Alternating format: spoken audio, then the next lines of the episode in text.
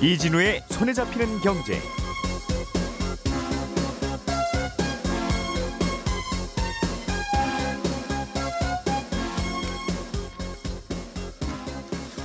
안녕하십니까 이진우입니다. 가수나 작곡가의 음악 저작권을 사고 팔 수 있는 플랫폼 뮤직하우에 대해서 정부가 혁신금융 서비스로 지정했습니다. 이렇게 지정되면 앞으로는 뭐가 달라지는 건지 그리고 뮤직하우에 대해서 시장에서 걱정하던 점들은 사라질 수 있는 건지 이 얘기를 좀 자세하게 들어보겠고요. 우리나라 종합부동산세 과세 기준에 약간의 변화가 생겼다는 소식 그리고 우리나라 경상수지에 빨간불이 들어오고 있다는 소식도 함께 챙겨 들어보겠습니다. 9월 8일 목요일 손에 잡히는 경제 바로 시작합니다.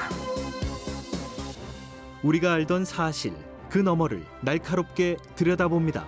평일 아침 7시 5분 김종배의 시선 집중.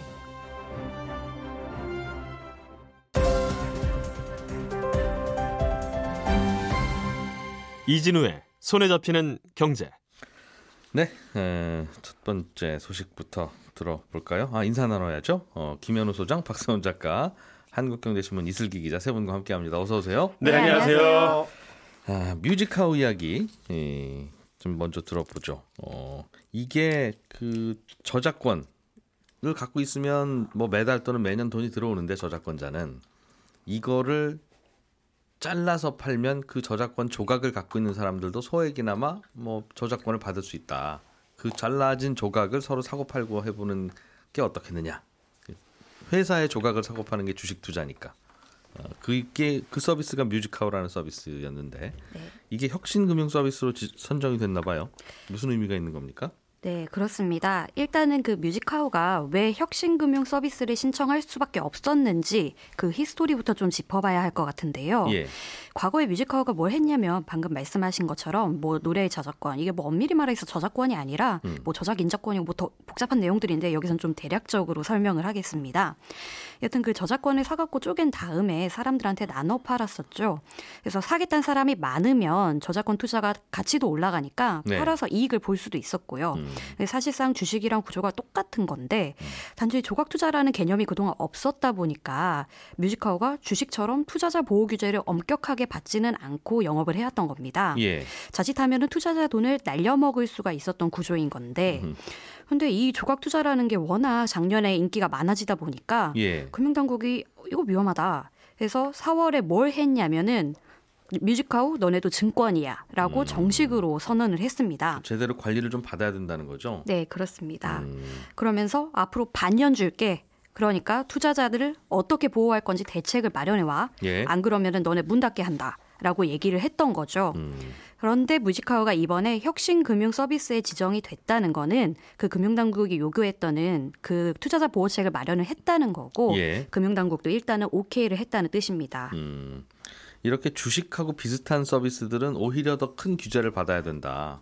그냥 이 빨간 돌멩이 예쁘지 않아요? 사세요, 파세요 하는 거야. 당신들끼리 사고 팔던 아무 관계가 없는데 어떠한 그 회사든 저작권이든 그거의 성과에 따라서 실적이 결정되고 주- 가격이 결정되고 하는 건 굉장히 복잡한 거라서 금융당국이 이거 잘 투자자들한테 알리고 파는지 확인해 봐야 되겠다는 취지 같아요. 네. 그런데 뮤직하우한테 그러니까 투자자 보호를 어떻게 할 건지 뒤늦게라도 좀 잘 만들어 와라 안을 그랬는데 괜찮은 안을 갖고 온 것 같다는 말씀인 거죠?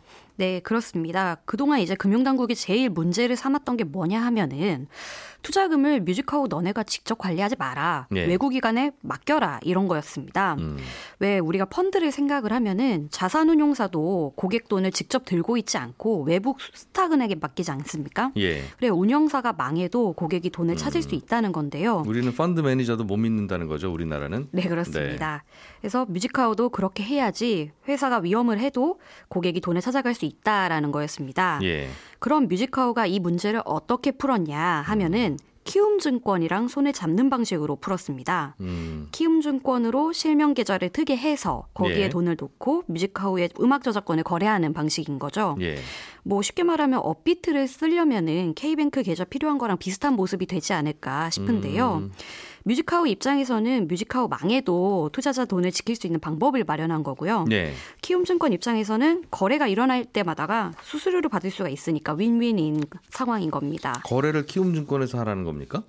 키움증권은 계좌만 갖고 있고 예. 뮤직하우를 이렇게 거래를 하게 되는 계좌만 음, 거래는 키움증권에 뮤직하우에서 하고 예. 뮤직하우는 못 믿겠으니 예. 키움증권이라는 금융회사에다가 돈을 맡겨놔라. 그렇습니다. 음, 그러면 키움증권은 이른바 뭐 신탁 수수료 뭐 이런 거를 받는 모양이에요. 네, 음. 그렇습니다.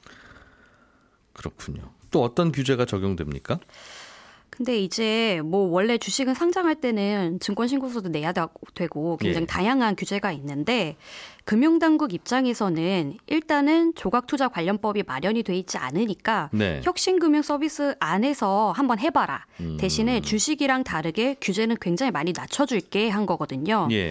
그 중에 하나가 공시입니다. 음. 뭐 예를 들어서 임창정의 소주 한 잔이라는 노래를 상장시킨다고 치면은 음. 원래라면은 주식이랑 똑같이 증권 신고서를 내서 음. 뭐 이 소주 한 잔이라는 곡이 지금 한 달에 저작권 수입이 얼마쯤 나오는데 음. 노래 자체는 20년 전에 나와서 앞으로 기대만큼 수익이 안 날 수 있다. 네. 뭐 이런 식으로 투자 이용도 아주 자세하게 적시를 해야 하거든요. 상장 주식에 대해서 사업 보고서에서 설명하듯이 네, 그렇습니다. 상장된 에, 노래, 음악에 대해서도 자세하게 설명해 줘야 된다. 원래는 그랬던 거죠. 음. 근데 이게 증권 신고서라는 게 얼마나 자세하냐면 A4 용지 한 200장, 300장씩 해요. 예. 근데 이거를 뭐 다 쓸 수도 없고 그- 그래서 그건 안 하게 해주겠다는 거죠. 음. 이런 식으로 이제 자본시장법 조항에서 몇몇 조항은 안 지켜준다, 안 지켜도 된다고 특례를 줬습니다. 음. 대신에 그러면 뮤직하우는 뭘 해야 하냐면은 증권 신고서까진 아니어도 투자자가 참고를 할 수 있을 만한 적정한 설명장 자료를 만들어라라는 거거든요. 예. 그리고 또 나중에 사이트가 다운이 되고 투자자 분쟁이 생길 때를 대비를 해서 그만한 인력이랑 설비도 갖춰라. 음. 투자자 보상 체계도 정확하게 마련을 해라. 라고 금융당국이 말한 전제 조건을 이행을 해야 합니다. 예. 뮤직하우는 이제 10월까지 그걸 다 지켰다고 금융당국의 확인을 받아야 하고 음. 그 확인을 받아야만 저작권을 새로 상장시켜서 팔 수가 있습니다. 그렇군요. 이게 문제가 됐던 게 이런저런 조각 투자들, 저작권뿐만 아니라 그림도 잘라서 팔 거예요 등등 다양한 조각 투자들이 생기면서 이거 그냥 그대로 놔둬도 되나? 뭐 하는 걱정이 생겼기 때문에 시작한 뭔가 단도리인 것 같은데 뮤직카우 말고 다른 조각 투자 업체들은 어떤 그런 규제를 받게 됩니까? 결국에는 뮤직카우처럼 똑같이 혁신금융 서비스 신청을 해서 영업을 하게 됩니다. 네.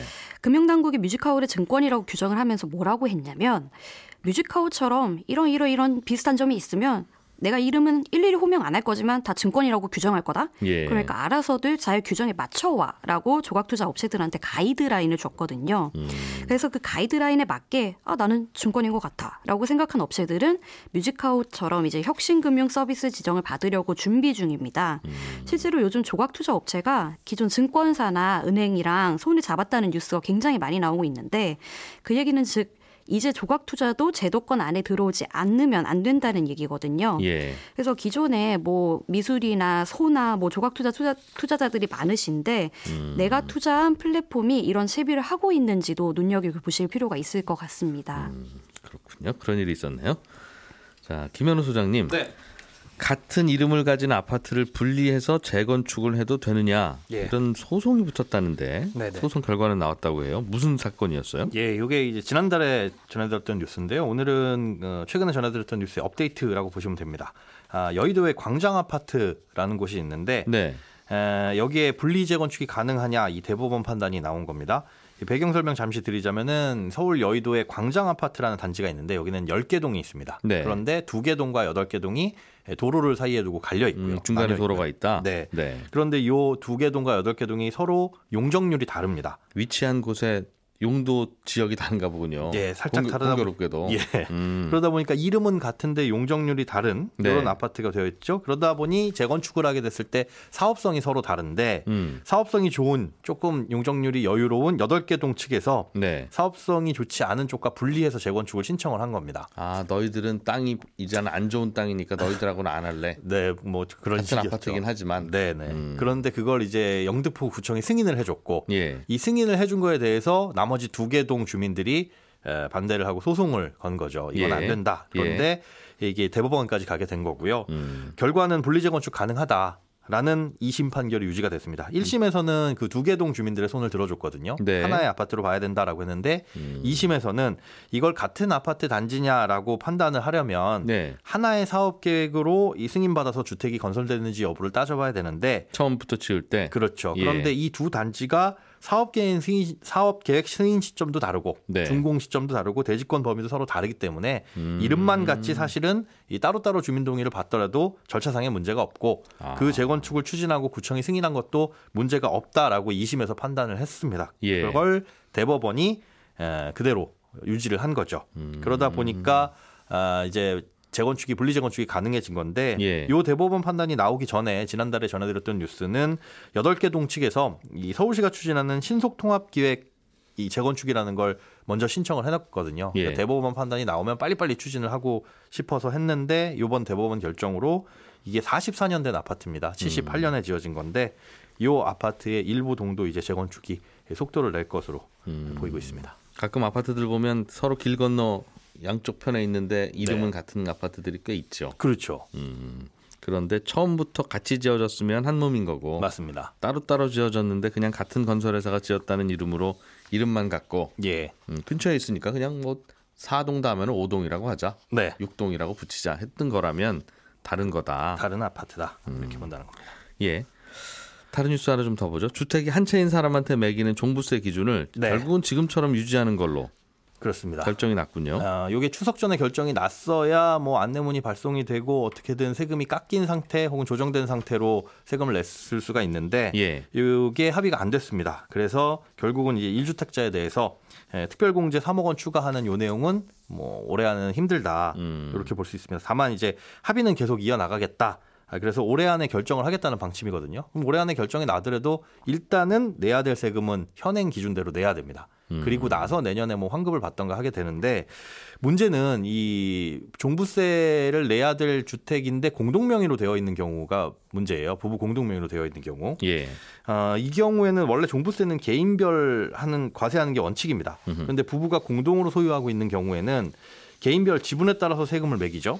어, 그런데 작년부터 부부 공동명의라고 하더라도 이 공동명의와 단독명의 중에서 유리한 쪽으로 선택을 할 수 있게끔 예. 그러니까 명의를 바꾸는 건 아니지만 세금을 낼 때는 둘 중에 하나를 음. 계산해서 선택을 할 수 있도록 어, 좀 특례가 적용됐습니다. 다 남편 거나 다 아내 걸로 생각하면 네, 1가구 1주택이니까 음. 1가구 1주택 혜택을 받으시든지 그렇습니다. 아니면 남, 남편 아내 반반으로 있어서 1가구 1주택은 아니지만 네, 그냥 각자 종부세 내는 걸로 네, 계산을 해보시든지 맞습니다. 둘이중 공- 유리한 걸로 하세요라는 뜻이군요. 그렇죠. 예. 공동명의는 1인당 6억 원까지 공제를 받을 수 있는데 네. 에, 이게 아 6억 원까지 그래서 공동 명의로 했을 때 합치면 12억 원이 되죠. 음. 1인당 6억 원이니까. 예. 근데 단독 명의로 하게 되면 공제는 11억 원이지만 음. 아, 뭐 연령 공제도 있고 보유 기간별 공제도 있기 때문에 이것까지 받으면은 상황에 따라서는 공제가 더 늘어날 수도 있어요. 예. 세금을 적게 낼 수 있어 그 가지고 오래 갖고 있었던 집이거나 아니면 부부가 고령이시거나. 그렇습니다. 음. 그런 경우에 이게 유리하죠. 그런데 이거를 신청하려면 공동명의냐 단독명의냐를 신청하려면 9월 16일부터 30일까지 신청을 해야 됩니다. 요 기한 내에. 어떤 식으로 나의 세금을 계산해 주세요라고. 그렇습니다. 예. 그런데 요번에 국회에서 요게 어떻게 통과될지에 따라서 신청을 하는 요 분리가 달라질 수 있거든요. 음. 어, 그래서 시간이 촉박하기 때문에 만약에 여기에 해당되시는 분들 같은 경우에는 계속 뉴스에 귀를 기울이고 있다가 음. 아, 이번 달 안에 결정이 나면 아, 조금 신속하게 판단을 해야 될 음. 문제가 생겼습니다. 무슨 사연이 있는 건지는 모르지만 저희가 지금 서로 대화 오가면서 어떻게 계산하는지 계산법도 이제 알잖아요. 예. 김현우 소장도 알고 저도 알고. 네. 그냥 국세청 컴퓨터가 계산해서 유리한 당, 쪽으로. 당신 부부는 A로 계산하면 종부세가 얼마고 네. B안으로 계산하면 종부세가 얼마다. 그러니 우리가 보기에는 B안이 유리할 것 같으니 B안으로 고지서 날리겠다. 굳이 더 내고 싶으시면 따로 신청하셔라. 이러면 간단한 일을 돼. 굉장히 합리적입니다. 그 왜 그 못하는지 모르겠어요. 우리 국세청 전사는 정말 동아시아 최고라고 그러던데. 음. 다른 뉴스 하나 보죠. 예. 지금은 15억 원이 넘는 아파트를 살 때 대출을 한 푼도 안 해주고 있죠. 예, 그렇습니다. 음, 이 규제 풀린다는 얘기가 얼핏 있었는데 이 규제 계속 가는 쪽으로 정부가 가닥을 잡았군요. 네, 그렇습니다. 어제 방송기자클럽 초청 토론회에서 추경호 부총리가 아, 요거에 대한 언급을 했는데 예, 현재는 대출 금지 해제를 검토하고 있지 않다라고 네. 밝혔습니다. 뭐 언론에서 나온 건 너무 조급하고 그런 이 예- 예상으로 나오는 것 같다라고도 덧붙였는데요. 이 부동산 전망에 대해서는 그동안 가격 급등했으니까 하향 안정화시키는 게 맞다 아, 이렇게 언급을 했거든요. 그러니까 아직까지는 규제를 유지해 나가겠다 이쪽에 무게를 두고 있는 이 상황이라는 걸 확인을 시켜줬습니다. 예. 아, 그러면서도 이제 시장이 급락하는 것도 안 좋으니까 아, 이게 문제가 되지 않기 위해서는 시장 흐름 지켜보면서 아, 급락을 막기 위한 조치들을 할 거다라고 얘기를 했거든요. 그런 내용들 중에 대출 규제는 시간을 두고 길게 판단을 하겠다. 네. 아, 마지막에 판 이 조정을 하게 될 것 같고요. 필요하다면 우선적으로 지금 조정 지역으로 묶여 있는 곳들 여기를 어, 일부 해제를 하거나 아니면 재건축 초과이익 환수제 같은 걸 지금 검토 끝 단계에 와 있다고 설명을 했습니다. 예. 요거 먼저 어, 손보는 대책을 내놓고 음. 어, 뚜렷한 뭐 하향세가 보이거나 그렇게 되게 된다면 뭐 규제가 완화되더라도 DSR 같은 대출 규제는 가장 마지막에 풀릴 것으로 현재는 예상이 되고 있습니다. 뭐 이래저래 신중한 겠죠. 정부 입장에서 보면 충분히 그렇죠. 이해는 가나 이제 이번 정부가 집권할 때 지난 정부가 반시장적인 부동산 정책을 너무 많이 하는 바람에 시장이 이렇게 됐다. 대출 정상화 시키겠다라고 네, 우리는. 집권하면 다 바꾸겠습니다 했는데 네. 뭐 집권한 지 얼마 안 되긴 했습니다만 별로 바꾸는 게 없이 신중하게는 계속 바라보고 있는데 네. 뭐 하나 뚜렷하게 바꾸는 건 없는 생애 최초 80%만 나왔습니다. 음, 그냥 그런 정도예요. 음. 박세훈 작가님, 네, 음, 일본 관공서에서 네, 플로피 디스크를 더 이상 사용하지 못하게 네. 법을 개정하기로 했습니까? 그렇습니다. 아. 플로피 디스크 이거 아마 지금 20대들은 그게 뭐야 할 정도로 사실상 컴퓨터계의 유물인데요. 예. 일본은 지금도 정부의 데이터를 제출할 때는 반드시 이 플로피 디스크나 CD-ROM에 데이터를 저장해서 제출을 해야 됩니다. 예. 그러니까 이메일로 보내거나 USB에 담아서 제출하는 게 안 됩니다. 데이터를 보관하는 것도 플로피 디스크로 해야 된다는 규제가 있고요. 카세트 테이프로만 자료 제출을 요구하는 조항도 있습니다. 아, 그러다 보니까 행정 처리 업무 때문에 관공서에 자료를 제출할 일이 있는 기업들은 플로피 디스크 구하느라고 애쓰는 그런 예. 일이 벌어지기도 하고요. 그래서 일본에는 아직도 CD 드라이브가 탑재된 노트북이 팔리고 플로피 디스크 그 가 그 인터넷 쇼핑 사이트에서 거래가 되기도 하거든요. 필요할 때가 있다는 거죠 아직도. 그렇습니다. 음, 근데 최근에 일본의 신임 디지털 장관이 아무리 일본이 아날로그 문화가 대세라고 해도 이건 좀 심하다. 예. 그러니까 조만간 열리는 가을 임시국회에서 이 규제를 없애겠다. 이렇게 발표를 한 겁니다. 이게 꼭 규제가 없어져 없 하기야 뭐 관공서에서 이렇게 이걸로 제출하라는 법이 있었다면 네. 안 없어지겠죠. 법으로 있습니다. 행정법으로. 근데 음. 이게 우리 입장에서는 굉장히 좀 황당해 보이는 규제이긴 한데 네. 그렇잖아요. 지금 시대가 어떤 시대인데 플로피 디스크 사용이 의무화되어 있냐 싶은데 관련해서 읽은 외신이 하나 있었어요. 거기에 보면 네. 일본이 플로피 디스크 규제를 철폐하려고 한다라는 기사를 쓰면서 거기에 음, 한국에서는 얼마 전에서야 공공기관에서 Active X 사용이 중단됐다. 네. 이런 글도 썼거든요. 그러니까 외신에서 볼 때는 일본이 아직도 플로피 디스크 사용하는 거나 음. 한국이 얼마 전에 Active X 사용 중단한 거나 비슷하게 보인다. 이런 느낌이기도 합니다. 이게 정부가 좀 빨리빨리 바뀌어야 네. 우리나라처럼 5년은 A 쪽 정부, 5년은 B 쪽 정부 왔다 갔다 하면 네. 정부 바뀔 때마다 새 정부가 뭐 하나씩 보여줘야 되는데 뚜렷한 게 없으니 네. 규제 철폐하겠습니다. 이 얘기는 하면 다들 좋아하니까 이제 그거 하면서 각 부처에다가 규제 철폐할 거 10개씩 내세요. 네. 하는 과정에서 대체로는 그다지 필요 없는 규제들 같아 보이는 건 없어지는데 저절로 일본은 그 정권 교체가 잘 안 되다 보니 그렇죠. 음, 또 이런 이벤트도 잘 안 하고 네. 그러니까 대청소 한 번도 안 한 한 20년 된 주택 같은 네. 그런 규제들이 좀 있는 것 같긴 해요. 네. 음. 우리나라 7월달 경상수지 잠정치가 발표가 어제 됐다는데 네. 야 이게 적자는 면했지만 이거 이래 가지고 어디 되겠나 하는 네. 좀 걱정들이 나오는 모양이에요. 그렇습니다. 일단 흑자이긴 한데 그러니까 올해 7월에 우리가 외국에다 뭔가를 팔아서 벌어, 벌어온 돈에서 우리가 외국에서 뭔가를 사오느라 쓴 돈을 뺀 나머지 금액이 플러스였다는 거예요. 예. 근데 걱정의 포인트는 흑자 폭이 작년 7월에 비해서 많이 줄었다는 겁니다. 음. 작년 7월에는 10조 6천억 원 정도 흑자였는데 올해 7월에는 1조 5천억 원 흑자거든요. 대략 9조 원 정도가 준 거죠. 음. 이유는 이렇습니다. 작년 7월보다 올해 7월에 수출을 더 하긴 했는데 예. 액수로 보면 7% 정도만 늘었고요. 음. 반도체 수출이 좀 덜 됐고 지역으로 볼 때는 중국하고 일본의 수출이 좀 많이 덜 됐습니다. 전반적으로 유가가 많이 올랐는데도 7%만 늘었다는 건 네.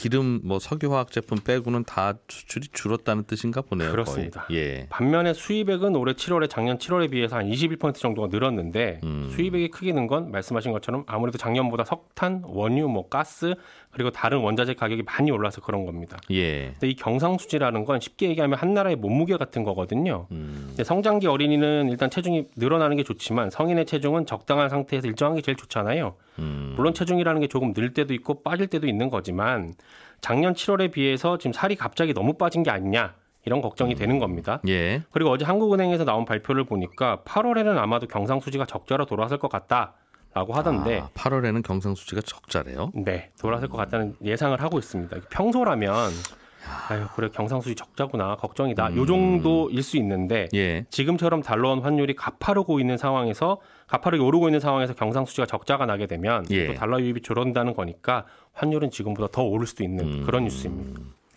그러게 요즘 환율이 계속 오르고 있어서 네. 이제 좀 1,400원대 되는 건가? 뭐 이런 걱정도 드는데 이제 어제 나온 보고서 보면 1,500원대 예상하는 보고서들도 있긴 했었어요. 음, 이제 슬슬 가까워지니까 네. 과감하게 그렇게 보고 보, 보는 분들도 생기죠. 그렇죠.